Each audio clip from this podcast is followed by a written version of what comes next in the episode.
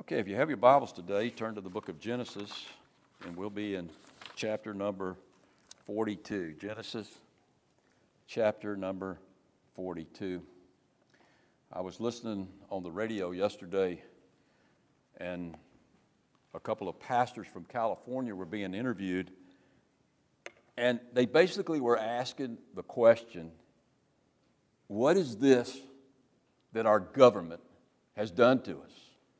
I mean, how can our government, and they're, they're speaking in, a, in, an area where the government's really been tight on churches, how can our governor, go, governor tell us when we can go to church, and once we go to church, how many people can go to church? And so a lot of the pastors in California supposedly are actually opening this weekend, and they're opening their doors to everybody, and they're going to have full services. Uh, and the reason they're doing that, because they believe that the governor's orders in California are a violation of the First Amendment. I would think so too. But then I don't know if you read what happened Friday. It kind of got buried in the bottom of the news. But the Supreme Court ruled Friday that the governor does have the right to tell us when we can meet and how many people can meet when we meet. In a situation like we're in now, uh, you kind of throw the Constitution out. That's what the Supreme Court ruled, which is pretty bad. Uh, it's pretty bad that John Roberts would vote that way, supposedly a conservative justice, and he sided with the liberal side in this case. But, but I don't know what's going to happen in California now because they're going to pretty much have to follow the governor's rules, or, or again, uh, they're going to be uh, subject to having their power shut off, their insurance canceled, their building loans called, and so, so they're in a really tough situation there. You know, in the midst of this pandemic that we're in, in the midst of all these riots we see, in the midst of these thousands upon thousands of deaths from this coronavirus, uh, in the midst of these shattered economies all around the world, these government shutdowns and government takeovers. There's one question that I don't hear being asked, and I probably won't hear it being asked, and that is not so much what has the government done to us, but what is this that God has done to us? Now, is that a valid question? Some of you would say it's not, but to me it is.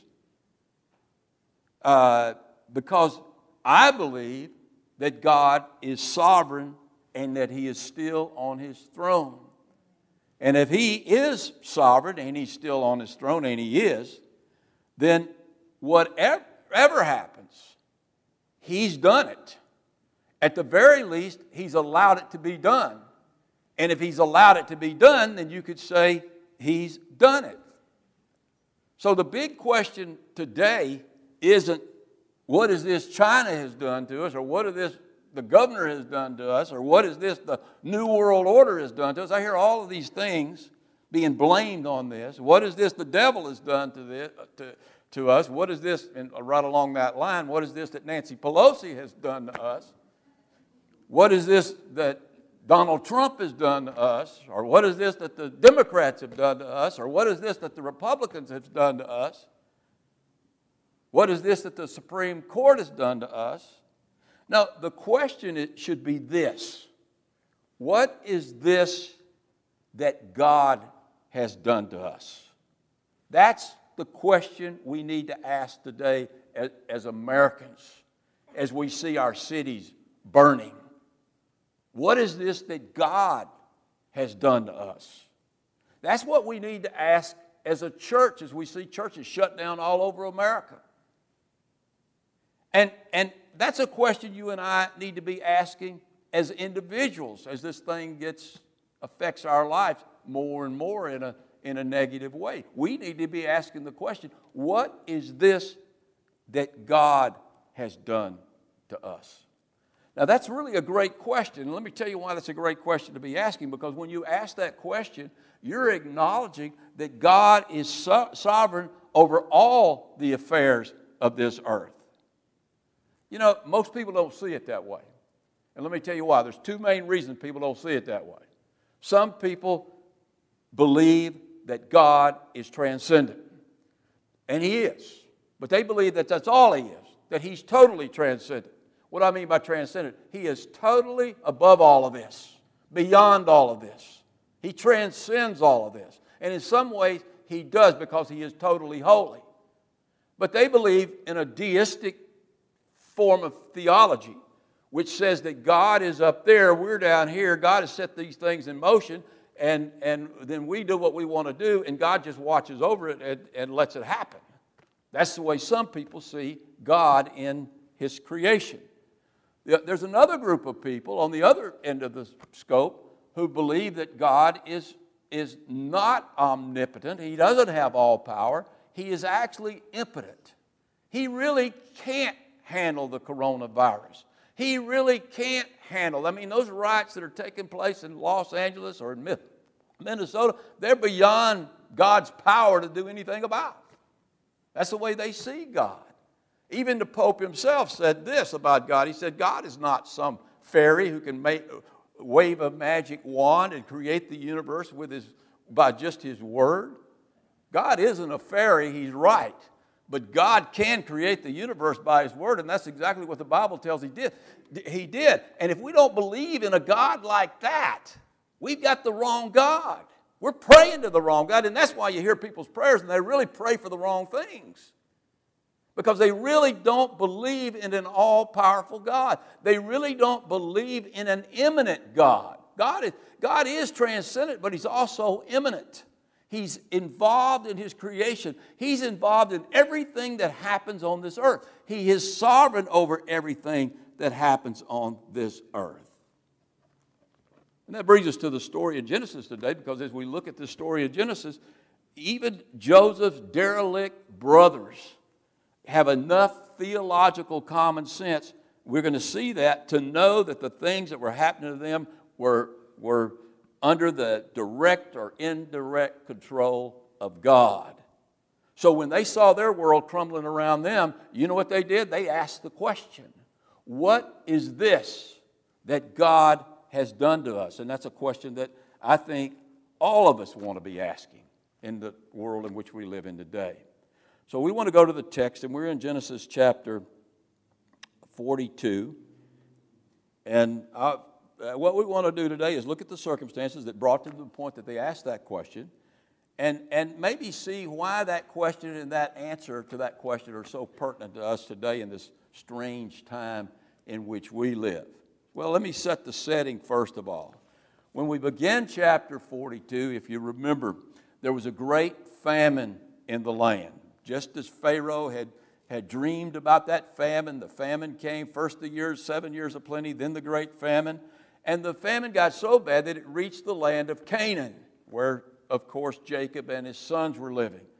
And they were running out of food, but they knew that there was grain in Egypt. The reason they knew there was grain in Egypt because Israel is a land bridge between Egypt and the rest of the world. And so, so they saw these caravans coming down uh, empty and then going back up with food. And so they knew that they were getting their food down in Egypt. And so Joseph sends his 10 sons, 10 of his sons. He won't let Benjamin go, but he sends them to Egypt. And lo and behold, they get to Egypt, and guess who they encounter? They encounter none other than their brother Joseph, the one they had sold into slavery some 22 years earlier. And he's the one they got to deal with in order to get the grain. And when they see him, they don't recognize him. They don't recognize him because now he's, instead of 17, he's 40 years old. Uh, he's clean shaven and he had had a beard when they had seen him the last time. He had a beard most of his, you know, from the, probably the time he was 15 to the time they sold him at 17. Uh, he had aged. Uh, he was wearing all of this uh, royal, royal, all of these royal garments and, and uh, he was speaking Egyptian. So they don't recognize him, but he recognizes them. And I got to tell you, Joseph was a sharp cookie. I mean, you talk about a guy who could think on his feet. Joseph could think on his feet, and he doesn't even go and pray about it. He, he devises a plan right away. And what his plan is, is to teach them a lesson. He wants to teach them a lesson while at the same time he wants to see if his, if, if his father and his younger brother are alive. And if they are alive, he wants to be reunited with them. And so he begin, his plan begins this way. He tells the brothers, his brothers, he says, You guys are spies. You are spies who were sent down by a foreign government to spy out the land, to see where the weaknesses are, and then to invade the land and steal the food. And I mean, when they heard him say that, they knew what they did to spies in Egypt, so they began to tremble. They said, and, and he spoke to them really harshly. He didn't, he wouldn't give them, give them a kind word at all. He didn't say hi. He says, You guys are spies. And, and what did they do with spies in Egypt? They killed spies, they executed spies. And so they're, they're shaken. And uh, uh, hey, they, de- they deny the fact that right away they begin their denial. They, remember how they began it. They said, We are honest men. Now, I know Joseph had to bite his tongue at that point when they said they were honest men. He knew they were anything but honest men. But they are going to tell him the truth about their situation. They said that we're honest men, we're family men from Canaan, where we live with our father and we live with our younger brother and the rest of the clan. So Joseph pretends to, to, to, to not to believe them, and so he throws them into prison. And they stay in prison for three days, and when they go to prison, they don't know how long they're going to be in prison. As far as they're concerned, they could be in prison for the rest of their lives. They could be executed any day. And so, so here they are in prison, and they have a chance to reflect on their lives. And, and uh, they come to the conclusion, I think a pretty good conclusion, that God has done this to them. That God's the one who's wrecked their lives. And they believe He's wrecked their lives because He's punishing them for the terrible things that they did in, earlier in their lives, uh, uh, maybe to the Shechemites, but also, especially, to what they did to their own brother Joseph when they sold him as a slave to the Midianites. So they're in prison. They don't know how long they're going to be there. But after three days, Joseph releases them. And he tells them, he gives them the plan. He said, This is the plan. I'm going to keep one of you here. I'm going to let I'm going to sell you some grain and I'm going to let you go back with the grain back to your home in Canaan. But I'm going to keep one of your brothers as a prisoner until you come back. You're going to come back and you're going to want more grain. And when you come back, you better bring your younger brother with you. And so he seizes Simeon, he binds Simeon, and he has Simeon thrown into prison. And then they're free to leave, and uh, they Joseph releases them, and uh, they head off to Canaan. But th- before they leave, this is where we come to today. Joseph does something that's going to really blow their minds. It's going to really confuse them. They're not going to know what's going on. And that's where we're going to pick up in verse number 25 of chapter 20 uh, of chapter 42. Genesis chapter 42 verse number 25. Then Joseph gave a command to one of his servants to fill their sacks with grain, to restore every man's money to his sack, and to give them provisions for the journey. Thus he did for them. So he gives them provisions for the journey, and they probably knew the provisions were given to them, and they think, well, that's really nice of this, uh, this Lord to give us these provisions. I mean, that's quite a perk for buying grain from him. But here's where the trouble comes in verse number 26. So they loaded their donkeys with the grain and departed from there. But as one of them opened the sack to give his donkey feed as the in, at the encampment, he saw his money, and there it was in the mouth of his sack. So he said to his brothers, My money has been restored. Now, that's a strange thing. Nobody does that. Nobody gives you your money back for something you bought. And there it is in my sack. Then their hearts failed. They weren't excited about getting the money back. Their hearts melted at this point. Not melted in love, but melted in fear. Uh, and they were afraid, very afraid, saying to one another, oh, Watch this, what is this that God has done to us? Now, why did their hearts fail? Well, let me tell you why their hearts failed. Because they figured they had been framed. They figured somebody who was, didn't like them, for some reason, maybe didn't like Jews, somebody had returned their money, and no doubt they had gone to the Lord of Egypt, back to Joseph. They didn't know it was Joseph, and told him that, hey, these guys never paid. They told him one of two things they never paid for the grain that they took, or that they stole the money that they used to pay for the grain. And so uh, uh, they knew at this point that Joseph, or that Lord, that mean Lord who had spoken so harshly to them, was going to hold them accountable if ever they returned. If ever they returned, he was going to throw them into prison or he was going to have them executed. If they didn't return, it still wasn't a good situation because he was holding Simeon as a hostage and he would probably keep Simeon as a hostage the rest of his life in prison, or he would have Simeon killed. So there was no good way out of this, and their hearts failed. Now, they didn't think that God Himself had literally put the money in the sack. They knew that somebody else had done it. Uh, but they figured that God was probably behind it. And they were right. And so they asked the question, again, looking at this, they asked the question, What is this that God has done to me? Now, are done to us? Some commentators would say that they asked the wrong question because it wasn't God that had put the money in the sack, it was Joseph who had the money put in the sack. And really, ultimately, it was their actions against Joseph that had caused Joseph to put the money in the sack. So the question that they should have been asking isn't what is this that God has done to us? The question they should have been asking, according to some commentators, is what is this that we have done to ourselves? And maybe that was an appropriate question to ask at that time. But that still isn't near as pertinent as the question that they ask. Because when they ask, What is this that God has done to us? They were acknowledging the fact that God was sovereign over their situation and that God was sovereign over Joseph's actions. They didn't know it was Joseph, but he was sovereign over this Lord that they were dealing with. He was sovereign over his actions, and he was sovereign over their actions. Even everything they had done to Joseph, God was sovereign over that. God didn't do the evil, don't get me wrong, I'm not saying that. But God was sovereign over the evil that they did. The evil that they did was part of His providential will. So God was sovereign over all of that. And so all that was ha- happening here was ultimately being done by God. Now, why would God do that to them? Well, for several reasons. One, He wanted to discipline them, no doubt. Uh, he, I think he, really, he wanted to punish them, no doubt.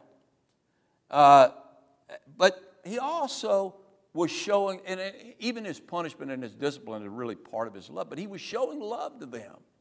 He was trying to convict them of just how evil they were and to get them to repent of their sin, to get them to acknowledge that what they had done to Joseph, what they had done to Shechem, what they had done their whole lives. Their life were full of sin. But that wasn't the only thing that God was trying to do. He wasn't just trying to bring them to a point of repentance. He was ultimately trying to get them back together with Joseph and for them to be a family again and for them all to move to Egypt, where that nation would be nurtured into the great nation that it became, that exited Egypt and went into the wilderness and there later on into the promised land. Now, Let's pick back up in verse number 29. Then they went to Jacob, their father, in the land of Canaan, and told him all that had happened to them, saying, The man who is Lord of the land. Now, see, they, are, they make this 250 mile journey. They arrive back in Canaan, and uh, they went to Jacob, their father in the land of Canaan, and they told him everything that happened to them. And here, they tell the truth at this point. They say, The man who is is Lord of the land, spoke roughly to us. Can you believe that, Dad? He spoke really roughly to us. Does he know who we are? Who does he think he is to speak roughly to us? And he took us. I mean, he, he, he, he thought we were spies. All we were there doing was getting grain, and he thought we were spies of the country. But we said to him, we, we straightened him out. We said to him, We are honest men. Now, I think at this point, Jacob had to bite his tongue too, just like Joseph had earlier. Uh, we are not spies. We are, uh, we are 12 brothers, sons of our fathers. One is no more, and the youngest is with our father uh, this day in the land of Canaan. So then he says, then the, then the name, then the man, the Lord of the country, said to us, By this I will know that you are honest man. Leave one of your brothers here with me. Take food for the famine of your household and be gone. And bring your youngest brother to me so I shall know that you are not spies. For and he just rehearses everything that happened, but that you are honest man. Again, Joseph said it twice. You, you, these guys weren't honest men, and so he, he you, you guys who say you're honest man, uh, I'll know that you're honest man, like you say you are, and I will grant your brother Simeon back to you, and you may trade in the land, and you may buy grain, the grain you need uh, to survive this famine.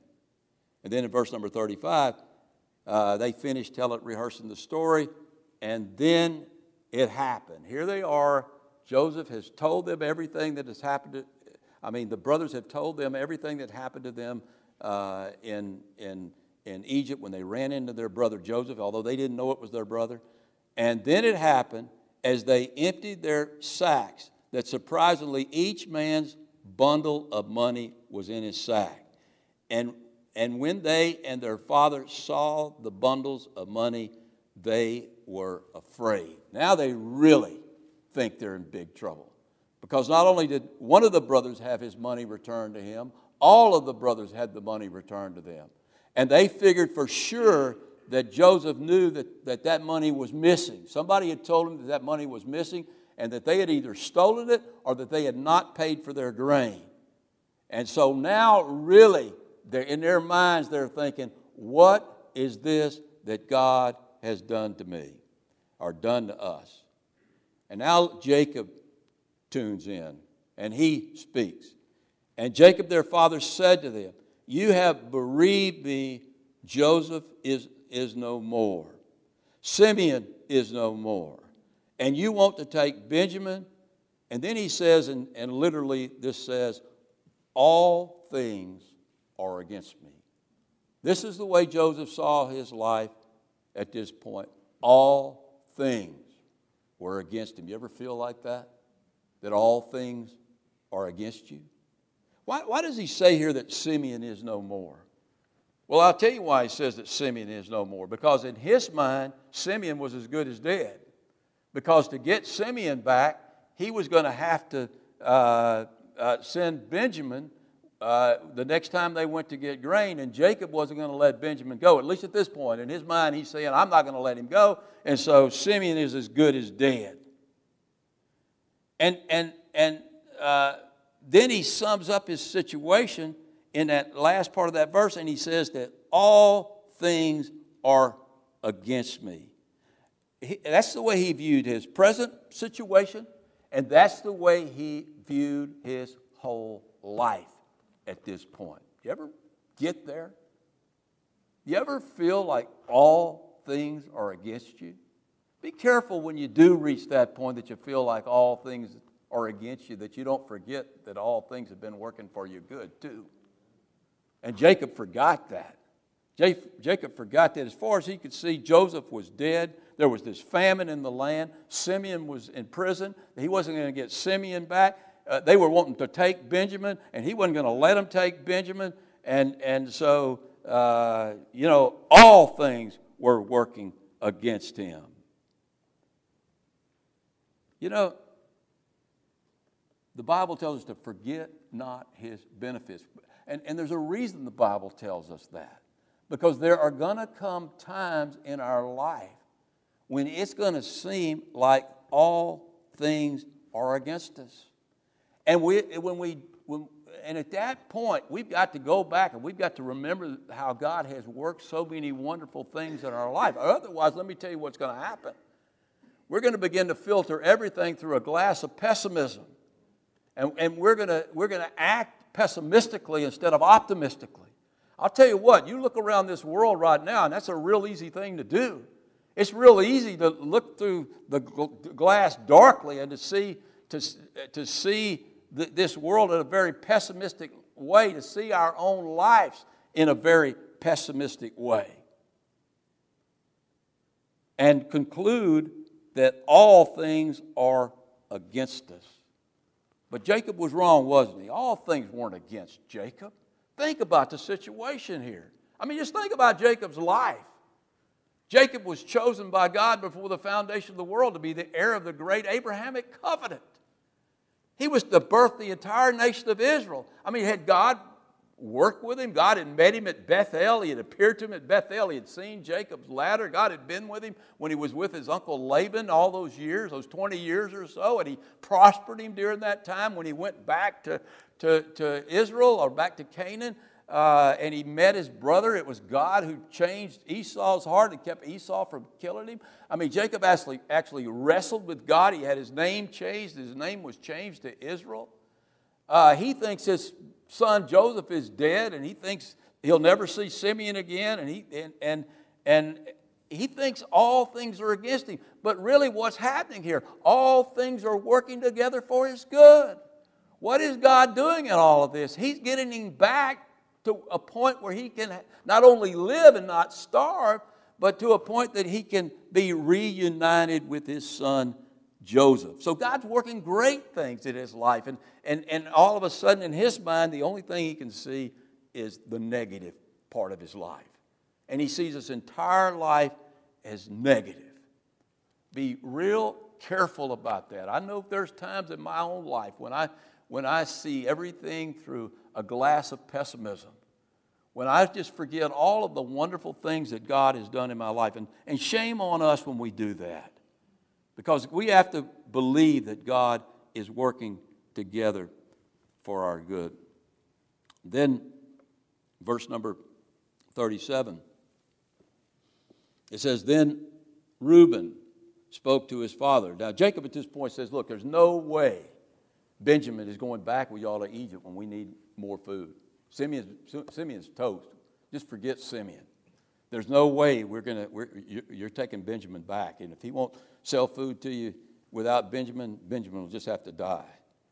But so Reuben speaks up for his brother. I mean, Reuben and Simeon were really close.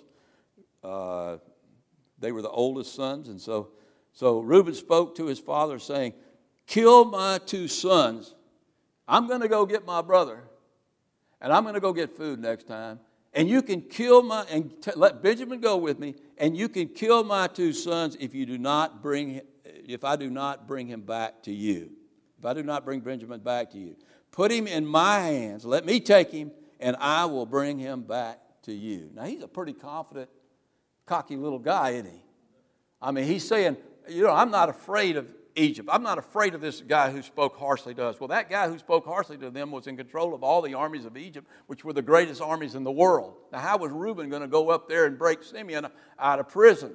And if he didn't bring Benjamin, uh, this Lord of Egypt wasn't going to give Benjamin to him. So, so he's talking really boldly here. And he's talking really rashly, and it's a stupid vow because, I mean, you think actually if he went down there and he didn't come back with Benjamin, that Jacob would go and kill his two grandsons? I mean, nobody would kill their grandsons. Grandkids are better than the kids. So, so, so he wouldn't kill his, his, his grandkids. There's no way. So this is a really rash and stupid vow. And, and a lot of times I think we make rash and stupid vows. Then, then the last verse right here uh, that we'll look at today. But he said, My son shall not go down with you, for his brother is dead and he is left alone.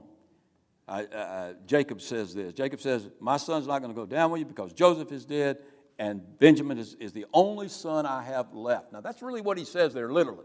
Benjamin is the only son I have left. If any calamity should befall him among the way in which you go, then you would bring down my gray hair with sorrow to the grave. You see what he's saying right there? You see what he's saying? Do you hear what he's saying right there? He said, The only thing I have left to live for in my life is Benjamin. And if Benjamin is taken away, you might as well kill me. You might as well kill me because I don't want to live. And my, just let my old gray head go down to the grave in sorrow because I don't want to live if I don't have Benjamin. What a terrible thing to say to your sons. It shows you why they were one of many reasons why they were so messed up. I mean, Jacob, Jacob really, I don't even think he, he really loved his older sons. What a terrible thing to say to your wife. I mean, a terrible thing to say to Leah, to his concubines. I mean, what a terrible thing to say. You know what? If I don't have Benjamin, life isn't worth living.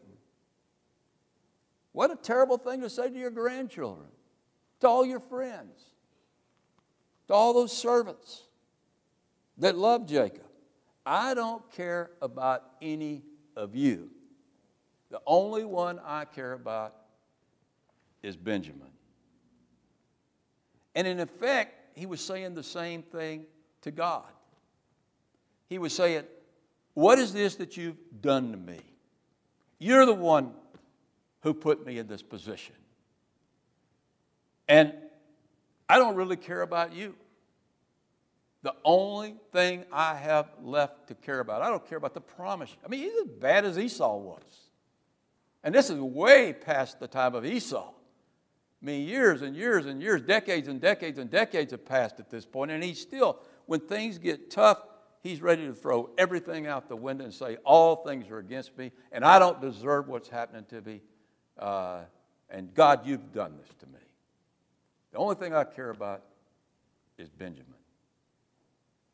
I remember in the movie True Grit when Mattie Ross shoots Tom Chaney, the evil guy who had killed her father.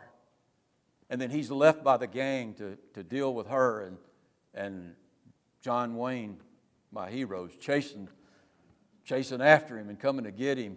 And he says, All things are against me. Everything is against me. And really, what he was saying, was, I don't deserve what's happened to me. He deserved more than what was happening to him. But we're so quick to think we're in a bad situation and all things are against us and we don't deserve this. And life isn't worth living anymore. That's exactly what Joseph was saying. Life just isn't worth living anymore. All I care about is Benjamin, and if I lose Benjamin, life is over. What is this, Lord? What is this, God, that you have done to me? I wonder how many of you, how many of us have asked that question at some point in our life? Where we've truly taken inventory of our life, we looked at our situation, and we've asked the question, What is this that you have done to me? You know, actually, I don't think many people ever ask that question. I don't think they, I don't think many people in this room, many people in this world actually see God as doing things to them, hard things. I, I, hear people all the time blame things on Satan. Well, uh, Satan certainly brings evil into the world. A lot of what we see going on in our world right now is demonic, I can tell you right now. But God is still on his throne. And God isn't directed those demons to do those evil things or through those evil people do those evil things. God isn't doing that. But God could stop it just like this.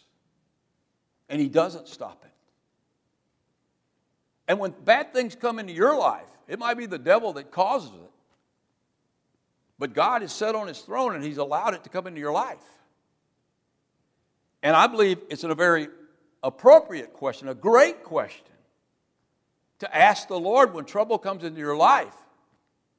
Don't just say, well, oh, poor God, I wish he could do something about this. We'll, pray for wisdom for the doctors and we'll pray for wisdom for, for uh, the governor and wisdom for this, but, but wait a minute. What, why are we in this situation, God?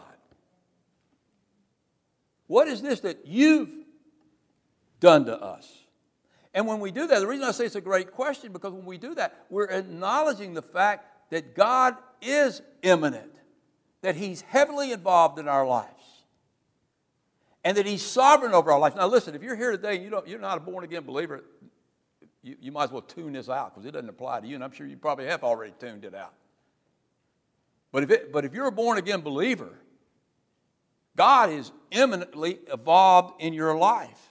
In everything that happens in your life, every breath you take, every beat of your heart, God is involved in it.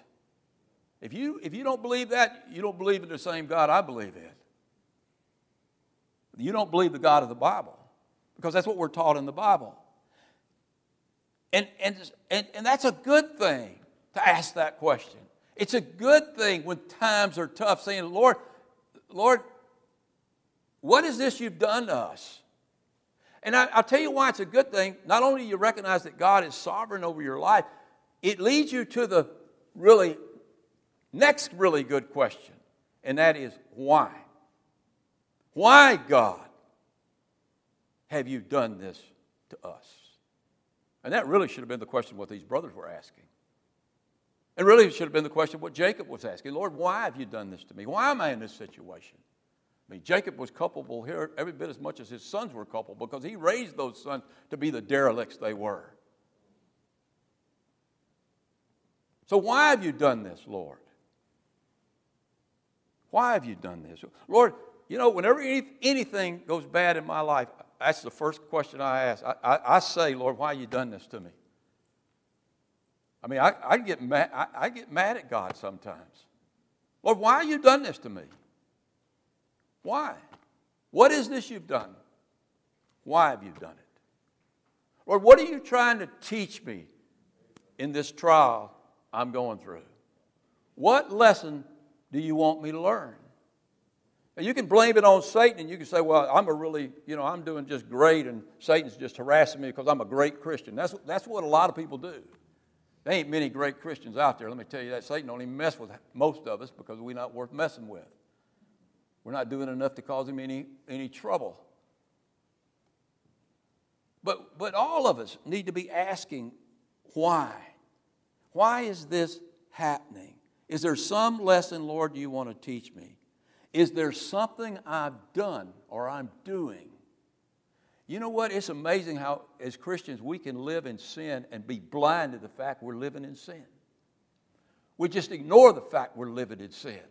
And God taps us on the shoulder, and then He kicks us in the rear, and then He throws us off the cliff. Now, He's going to catch us before we fall. But we need to ask, at some point, we need to ask, why? Why are all these things happening to me? What are you trying to teach me? What am I involved in that I need to repent of? And maybe, Lord, what, what are you trying to get me to do? Maybe God's trying to get us to, to be involved in helping somebody else, to not be so selfish and to help somebody else. And so, so He does these things to us.